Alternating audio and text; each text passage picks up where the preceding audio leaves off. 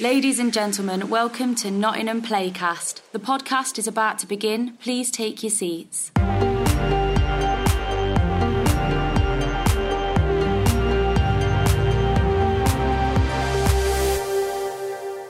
Hello, and welcome to another episode of the Amplify podcast. I'm Craig Gilbert, the Amplify producer at Nottingham Playhouse. Uh, joining me on the podcast today is the dramaturg Davina Moss. Davina is the literary manager at the Hampstead Theatre in London. Prior to that, she worked at the Public Theatre in New York and in the New Works department at the Liverpool Everyman and Playhouse. As a freelance dramaturg, her most recent projects include the first production of The Merchant of Venice in the Venetian ghetto with Italian American theatre collective Compagnia di Colombari. She holds an MFA in dramaturgy and dramatic criticism from the Yale School of Drama. Um, I'm still here in my bedroom talking to interesting people and hoping that you'll find those conversations interesting as well. So, without any further ado, here's Davina. Hello, Davina. Thank you so much for joining us on the Amplify podcast, uh, on Nottingham Playhouse's Amplify podcast. How are you doing today? Yeah, I'm all right. I mean, we're all locked in our houses, which is pretty weird, but apart from that, all good. It is pretty weird. Uh, today, especially, I'm I'm starting to feel the full effects of it now. I think it's really set in that this is going to be it for quite some time, uh, and I'm looking at the walls, thinking, "Oh God, I wish I lived somewhere different." Um, of course, I don't. Uh, I, re- I, I, I really like my house. I've just never spent quite so much time in it. How are you spending your time in social distancing? What does it look like for you? So the theatre is still keeping us employed and going. We're still sort of powering ahead with our programming and our working. We're just not making any plays right now. So from my perspective, social distancing and isolation doesn't actually mean that different to what it means in my day to day life because I have an office where I sit and read in the theatre, and now I sit and read in my house. But yeah, not much has changed. I am trying to run things like a, writer's program on Zoom. We are all learning about Zoom. It is our new best friend. Zoom is our new best friend as well. Um, there's been lots of Zooming. Uh, it's going pretty well, actually. I like it. Um, I'm. Uh, I find actually it's slightly easier to have conversations on Zoom sometimes. Uh, I don't know if it's just sort of being relaxed in your own environment, or perhaps you know wearing pajamas on your bottom half most of the time that does it. I'm much more nervous about Zoom. I think it's because I don't like watching my own face when I talk. Well, well don't look. You have much more self control than I do. um, fair enough. So, why don't you tell us um, a little bit about your work as the literary manager of Hampstead Theatre and what that means? So, Hampstead Theatre is um, our new writing theatre based in Swiss Cottage in London. And um, I say our, like it's the only one. There are other new writing theatres, but we are a new writing theatre, which means that we are programming primarily and almost exclusively new work by contemporary writers across the globe always in English, mainly British, but not exclusively. Um, so my job is to go out and find those plays. And the way it works essentially is there are two ways to get your play into the theatre and in front of me. One is through our unsolicited script submission window, um, window, it's all year round. And one is through a solicited script submission process. So unsolicited scripts are for people who don't have agents, don't know the theatre, have just kind of written a play in their own bedroom usually, um, and want us to read it. And that comes through a sort of email address called scripts at hampsteadtheatre.com. Send me your script. And uh, gets read by a group of um, script readers who are directors, dramaturgs, uh, literary readers from all kinds of backgrounds um, who read those plays. And if they are um, think they find potential in a play that would be suitable for Hampstead, they send them through to me and I read them. So there's that strand, and then the other strand is through um, solicited script submissions. So uh, people who have agents, people who know directors or whatever, and think that they have a play that's suitable for Hampstead can get it through to me that way. And those plays I tend to read myself, or I have a resident assistant director at the theatre who also uh, reads with me. So a lot of my time is just spent reading. I also manage contracting and uh, royalties and that kind of thing for writers. I also run our writers program, which is a thing called Inspire. Um, what else do I do? I spend a lot of time meeting writers, sometimes meeting directors, talking to people about their plays, and obviously with um, plays that we are working on actively. I spend quite a lot of time reading drafts and giving notes and talking to writers about how to kind of get them ready for the stage.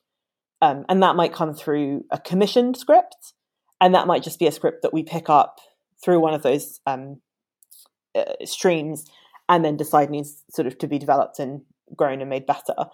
Um, I have a bit of a thesis that no play is ever finished. You know, Hamlet is a kind of two drafts away from being done. Um, so just because we pick up a play and think it's good for production doesn't necessarily mean that it's ready and finished, and doesn't necessarily mean that we're not going to keep working on it.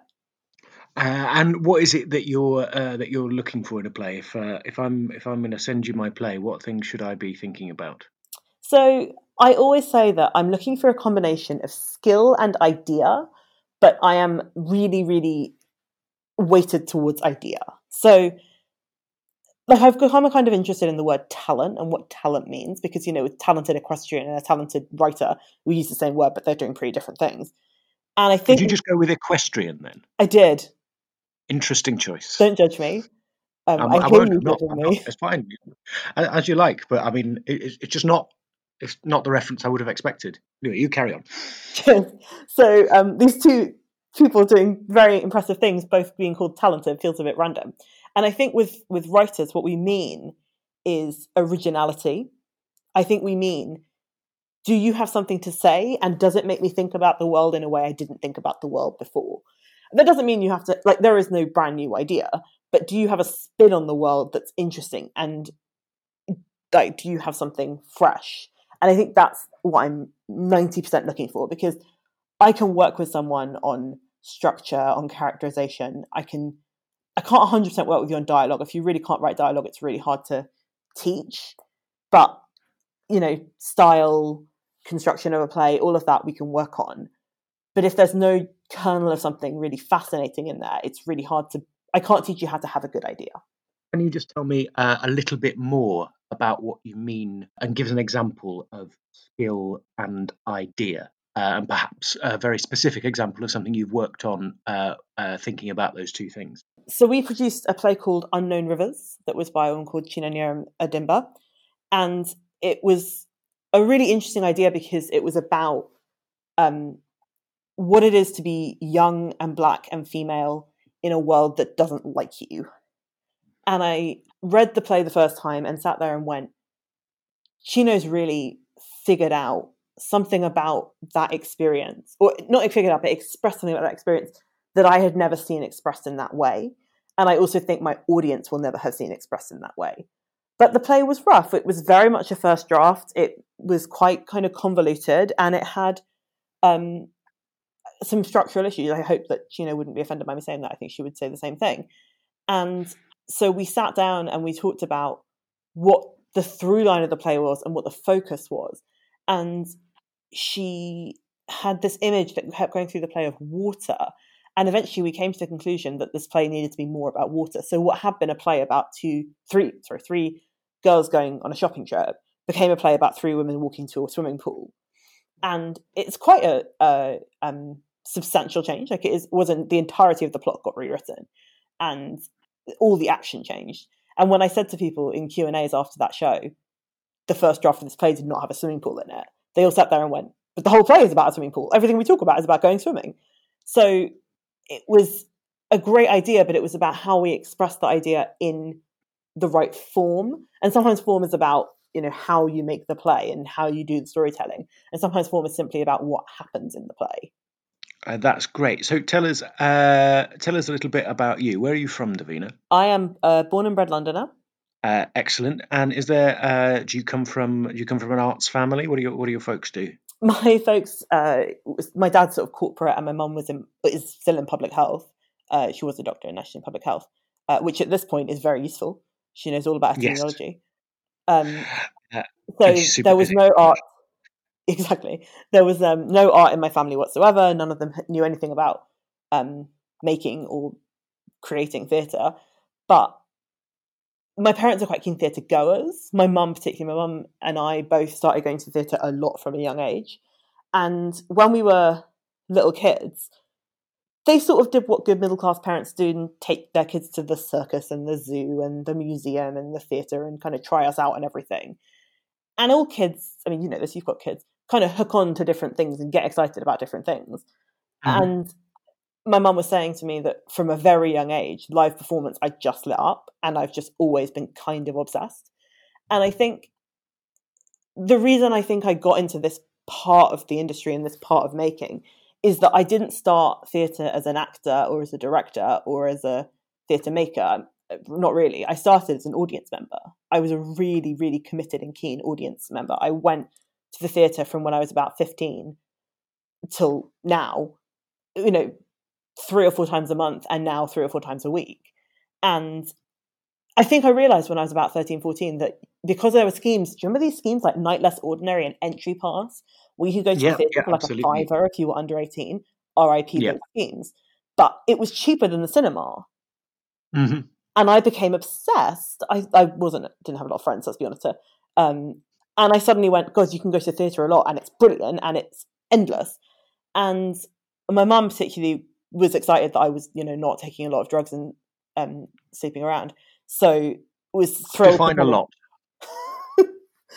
um, so I was thrilled to like fund the habit and also support me. So she would say like, "You've got to go see this play. It's part of your hinterland." You know, oh, there's a Joe Orton on. You've never heard of him yet, but like you've got to see a bit of Joe Orton. You've got to see Look Back in Anger if it's ever on, etc., etc.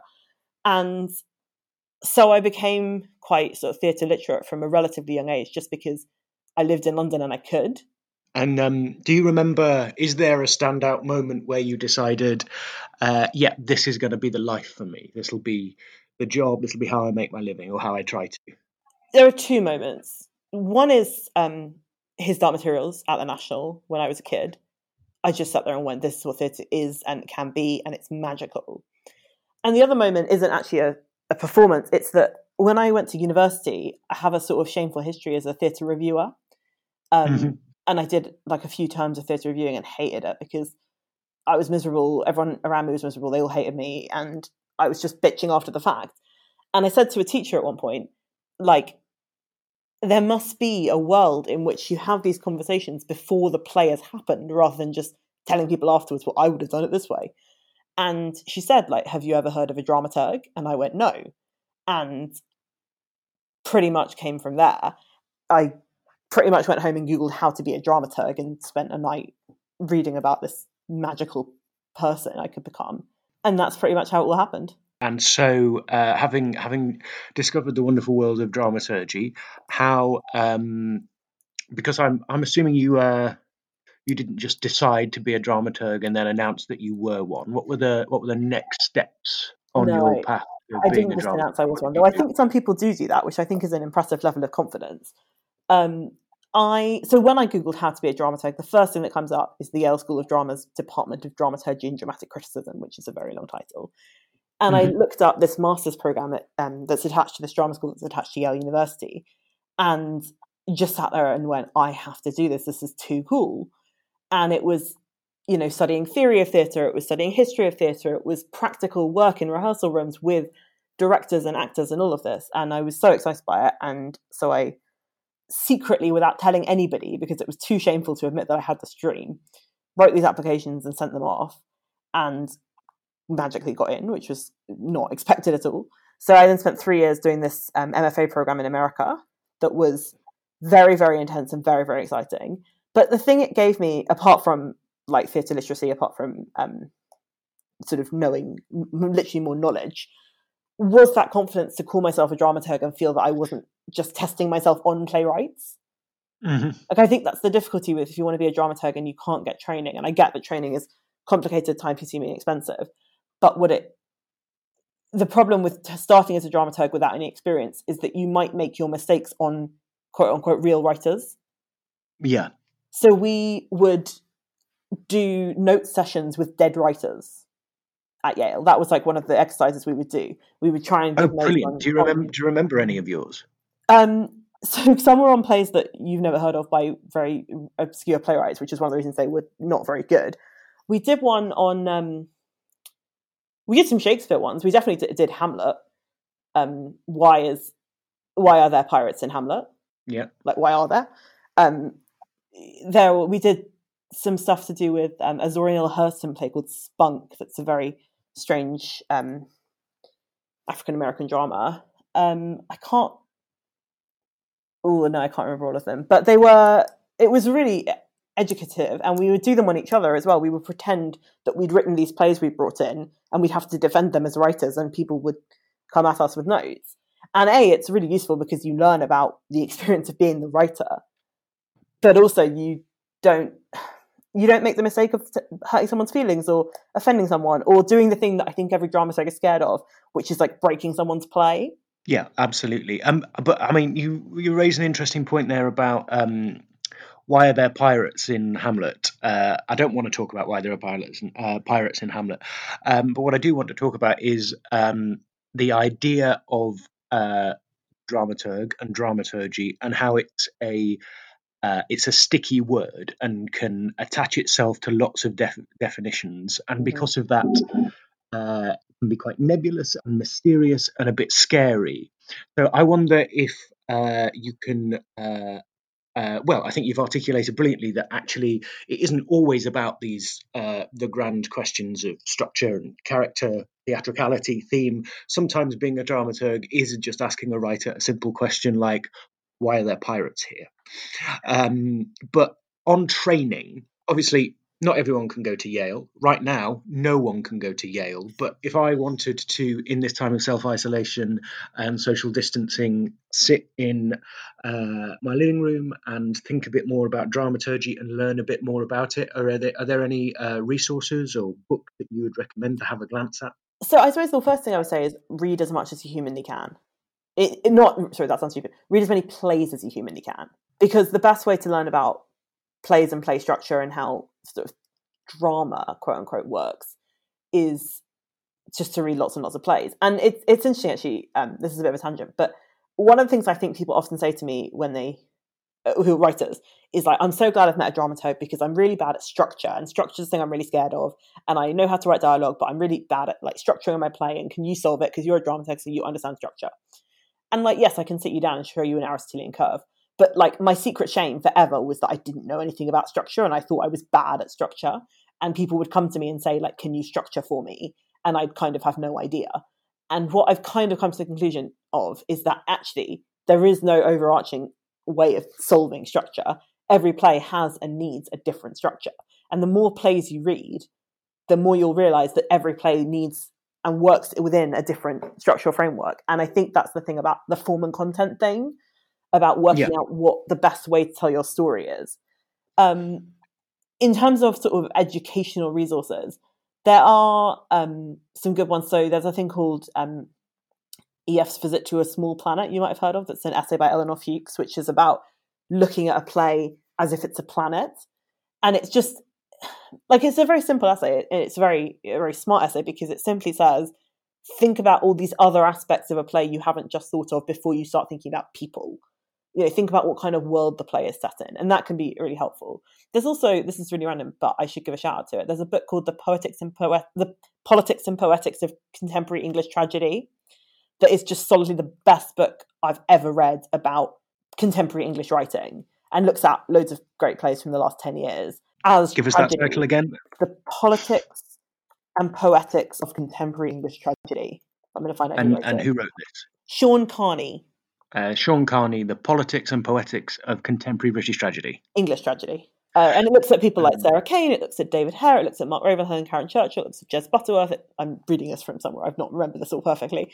But it was, I read it for a final exam and it, it still sticks with me, that book. It was such a fantastic academic study of these plays, but in a not very academic, very accessible way that made me think about you know, we have this idea that tragedy sort of started with the Greeks and died with Arthur Miller, and it looked really beautifully at how tragedy and the form of tragedy continues to this day. And well, that sound, uh, sounds like a fascinating read, and certainly something I'll be looking into uh, while uh, while I'm at home. Uh, and so, uh, what happens after you? Uh, so you have a brilliant time at Yale, and you feel, and you leave, and you feel feel like a dramaturg, feel equipped to call yourself a dramaturg, confident enough to do so. then what happens? So then I did what everyone who goes to Yale does, which is move to New York uh, with mm-hmm. no money and no plan. And I quote unquote freelanced for about seven or eight months, which was not terrible in that I had a couple of projects that um, I had lined up before. Mainly, I got through either teachers or colleagues I'd met at Yale um, because they all moved down to New York together and then they all have to make work together. And I managed to keep body and soul together, pay my rent. That was fine. I did some quite interesting different stuff. I was working on a project um, with the Oregon Shakespeare Festival, who were doing these very controversial quote unquote translations of Shakespeare plays. That was a really interesting, really unusual project. Um, and then I got a text one day from a woman called Jeanie O'Hare, who used to work at the Public Theatre and previously was teaching playwriting at Yale. And she essentially said, My assistant has left and no one has contacted, no one knows how to manage my email. Can you help me? So um, I went and worked at the Public for what was supposed to be like three weeks and ended up being about four months. Um, at which point, but I was applying for jobs elsewhere at the same time. I think, like, one of the things I would say in a sort of self deprecating way, but also hopefully to give advice to other people, is I came out of Yale being told that I could get any job and I was, you know, the shining star and, you know, I was going to be the literary manager at wherever and I was set up. And I applied for some jobs that, boy, was I underqualified for. And I think this is the story is meant to go. And I got one and look how magical it was, but like I didn't. I didn't get anything. I got no interviews for like six months and no one would talk to me. And I was quite arrogant about the whole thing. And I, I remember once I applied for a job at Milwaukee Rep and was saying to my friend, like, I don't know if I want to move to Milwaukee. And she's like, they haven't even interviewed you yet. So like, calm down, darling. Um, and I think I just, I tell that story because I think it's worth noting that not everybody, everybody's life looks like they jumped neatly from lily pad to lily pad, but actually there are at least three points in my professional career where I've applied for more than 50 jobs I've not got an interview for. And I don't want this conversation to make it sound like it all went really smoothly because I, I think people who it's not going smoothly for right now might get downhearted by that. Um, but anyway, while I was at uh, the public, I applied for a job at the Liverpool Everyman and Playhouse with yourself and uh, did a rather shaky Skype interview, but I did manage to get the job and came back to the UK and uh, did this three day a week in Liverpool um, it, with, in New Works, which was a pretty interesting place, I think you'll agree, because um, they had no money, but they had a lot of ambition. Uh, yeah, we uh, we had no money, um, but we did have a lot of ambition, and we were uh, we were producing uh, producing new plays because there was the permanent repertory company there at the time. Well, semi-permanent there for six months of every year, uh, and so there was I mean there was actual dramaturgy to do, and of course. Mm. There was the playwrights program and the young writers program, um, so there was a lot of there were a lot of writers around, and writers to talk to and work with. Yeah, there was a lot going on, and it was a really exciting place and a really like stimulating place in terms of talking to people who wanted to make work in their local community, um, which was something that having been at the public I hadn't really seen because the public, I suppose, a bit like a lot of this in London, was a bit of a hub for national and international work, and there was not such a sense of locality about it. No one said like, "I'm from Lafayette Street. I'm going to write a play about Lafayette Street," but in Liverpool people were very proudly from Liverpool wanted to write Liverpool based work, and that was really really cool. Um, but I was also commuting three days a week up and down from London, and I was very tired. And eventually, this job at Hampstead came up, and I did apply for it, and I did get it, and then that ends the story. You are playing it fast and loose with the word eventually. There, I think uh, you were my colleague for six months before eight you months. ran away eight months. Hampstead. Eight was it eight? Um, Don't do me oh down. gosh, it went, it went so quick. Um, Time flies when you're having fun. Absolutely. Um, but uh, yeah, you did. Uh, you did get the uh, the job at Hampstead, the job of literary coordinator. Is that right? Literary officer. Um, Literary officer. I actually applied And then- for. And then, so brilliant were you at this job that you were promoted within three days to the literary manager. Is that about right? This is a very nice way of, of explaining what was quite a simple situation, which is that I think they'd, they'd appointed me as literary officer, and then a couple of days in, they started getting emails from agents saying, "So when are you hiring a literary manager? So who should I be talking to?" And the, I think that the producers were saying, "Oh God, if we don't call her literary manager, no one's going to talk to her, and then we're going to have to deal with all the contracts." Um, so they changed my title. Um, I like to call it promotion. Uh, uh, well, it, it definitely is a promotion and a well, and a well de- and a well deserved one too. Um, and uh, so, tell us a bit about um, the, uh, the the life cycle of a of a play at Hampstead. We touched on it briefly before, um, but say you have. Uh, Let's say you haven't commissioned a play. Let's say you've encountered a play that um, you think uh, Hampstead might want to produce. What's the process from the point of you discovering the play to it being on the stage in Swiss Cottage? So it can really vary. So there are plays that I love that I have managed to get um, Roxana or previously Ed, who are our assistant director, um, to read very quickly. And they, you know, we, with the Haystack that we just closed um, just before this lockdown, uh, I read Al's play on a Wednesday. Roxana read it on Thursday. We'd programmed it on Friday. Like it was very, very sudden. And it was partly because it was in such fantastic shape that I ran to her office and said, You have to read this now. And she did. And there are other plays that I have said to her, you know, this is really interesting, but it might need more work, and that takes a little bit longer because she's got more of that stuff to read. Um, mm-hmm. But so the first thing that happens is I have to get Roxana to read it because nothing that we program is going to happen without an artistic director reading it, and I think every literary manager would say the same thing. Um, I have a bit of a mantra that literary managers don't don't say yes to anyone; they just turn everyone down because the artistic director gets to make the call that says yes to people. I get to make the call that says no to people. Um, yeah, absolutely. But in terms of uh, you talking about the life cycle of a play, so we once we have agreed between myself, Roxana, our executive producer, our writer in residence, a few other people who might be in the conversation that we like and are excited about the play, we will get the writer in and meet them, and uh, we'll really talk to them about where the play came from, how they feel about it, and probably where we think it should be going next. Like I said, most plays are not finished. Most plays are not ready to be staged when I read them, but that doesn't mean that they don't have the potential to be amazing plays. And if the writer is excited about Hampstead, if they're excited about the work we want to do with it, then we'll offer them a license. Hampstead works on pretty long, uh, pretty short time frames. We are relatively late at programming compared to many other theatres. So when I was at the public, they've programmed like five years in advance or something terrifying for Shakespeare in the Park. Whereas um, we have been known to program things three or four months before they go on. Um, sometimes it's longer, sometimes it's a year or so, but often we program things pretty sh- short term. And um, I think you once said to me, if you give a writer a year to do work, they'll do work, and if you give them three weeks to do work, they'll do the same work. Um, uh, well, I didn't. I didn't quite say that. um, um, what what I said was that um, we'll we'll stretch the work out to the time that is that's allowed to it, uh, and I do think that uh, our commissioning process uh, in the UK in general, uh, with what sounds like the exception of Hampstead, is is a little bit broken in that um, they're just uh, I think we give it we do give it too much time, uh, and that makes it really difficult for uh, writers to make a living, and it also uh, it makes it really difficult to write the play that is right for right now, as opposed to trying to craft a masterpiece. Uh, and I think because we do, you know, we work in a uh, here today, gone tomorrow art form that uh, those plays that are right for right now might be passing us by because of the current model that is used in the majority of our theatres. Yeah, I'd probably agree with that, and I do think that work expands to fill the space you give it.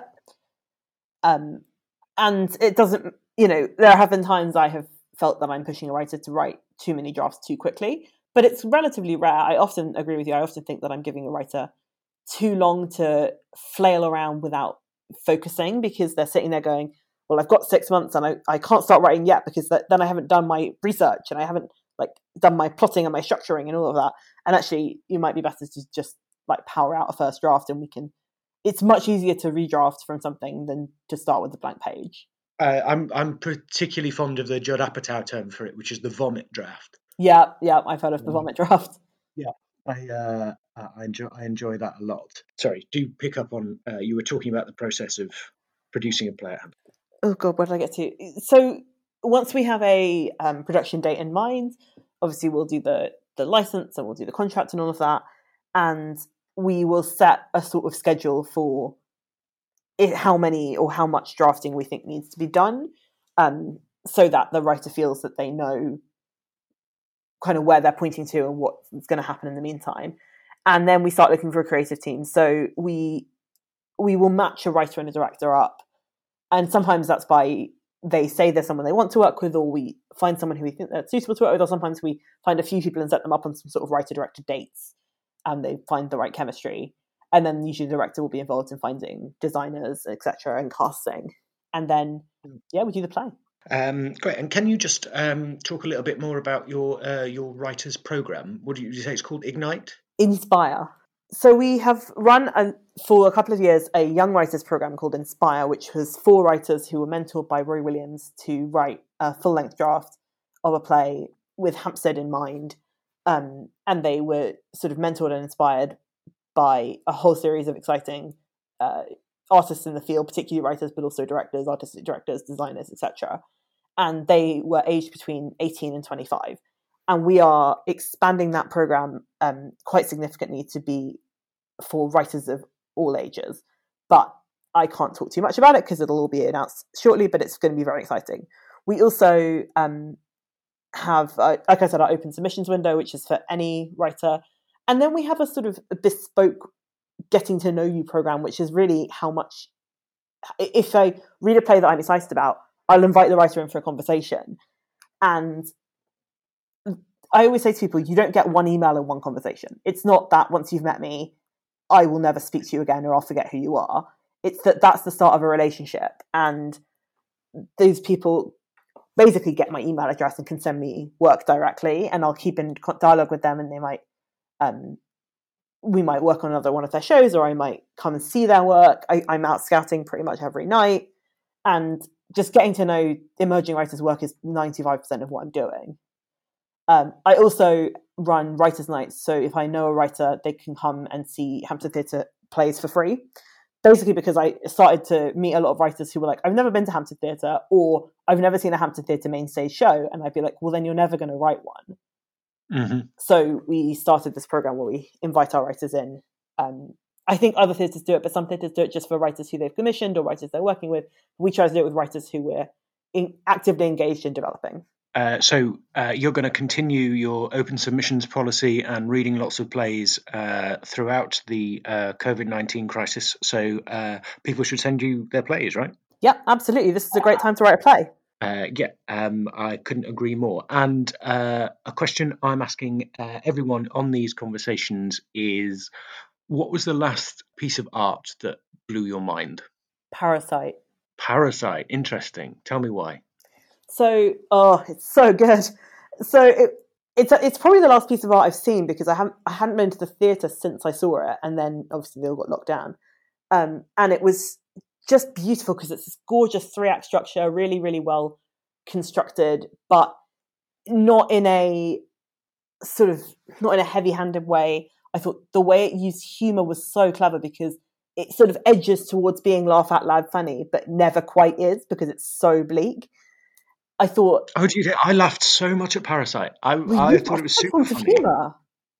I, I, did. I thought it was. I thought it was really funny. I agree with all the things you're saying about it, but I also thought it was super funny. Oh, I, I found it so chilling. I couldn't laugh, but I kept wanting to, and I think that was for me this amazing knife edge that it kept you on. Um, I thought the performances were amazing. I thought that lead guy, I mean, completely out of this world. And I also felt that it, in a way that is quite hard to pull off, it stretched reality and yet com- completely credible all, for all but mm-hmm. one moment. I have one note for the guy who wrote Parasite, which is you know the bit where um, he says we got off with a warning. You know, the mother and the son. And oh yeah, like, yeah. No, you didn't. Even in this world, no, you didn't. Um, um, but I love but it. it is it is a really interesting thing to about uh, to sorry it is a really interesting thing to think about in conjunction with that Elinor Fuchs essay that you mentioned earlier which I would not have read if you hadn't introduced me to it so thank you very much for that um, but in terms of world building and a uh, the place where your story takes place feeling very complete. Yeah, um, even, even, though you know what's happening in Parasite is just a little bit beyond the reach of reality. Um, yeah, I think that was a, a particularly just sort of pitch perfect example of that. Agreed. And my final question uh, for you is uh, recommend something that I can enjoy while I'm uh, social distancing. Uh, you mean apart from the politics and poetics of contemporary English tragedy? Uh, oh yeah, I mean yeah, but I'll rattle through that, so I need something else. This is going to go on for ages. this is going to go on for ages. Um, so I'm only a season and a half in, but I love the marvelous Mrs. Maisel. The marvelous Mrs. Uh, Mrs. Maisel, um, which is about. Prime. Um, which is about for those people that don't know. Oh right, not everyone's watched it. What are you talking about? Um, so it's about like a Jewish housewife in 1950s New York who becomes a stand-up comedian and it's the most jewish thing i've ever seen in like the best way ever because it really takes the mick out of the whole trope but also made me feel very seen made you feel very what seen Ah, excellent. um, good stuff. Well, I uh, I will definitely add that to my list. Um, thank you very much for uh, taking part in the podcast today, Davina. It's been an absolute pleasure to speak to you. A pleasure. And uh, good luck reading all the plays, and um, we will uh, speak to you very soon. Thank you for listening to this specially recorded episode of the Nottingham Playhouse Playcast Amplify podcast series. To find out more about the Amplify programme or the rest of our work, visit nottinghamplayhouse.co.uk and don't forget to subscribe to the podcast for all the latest episodes as they're released.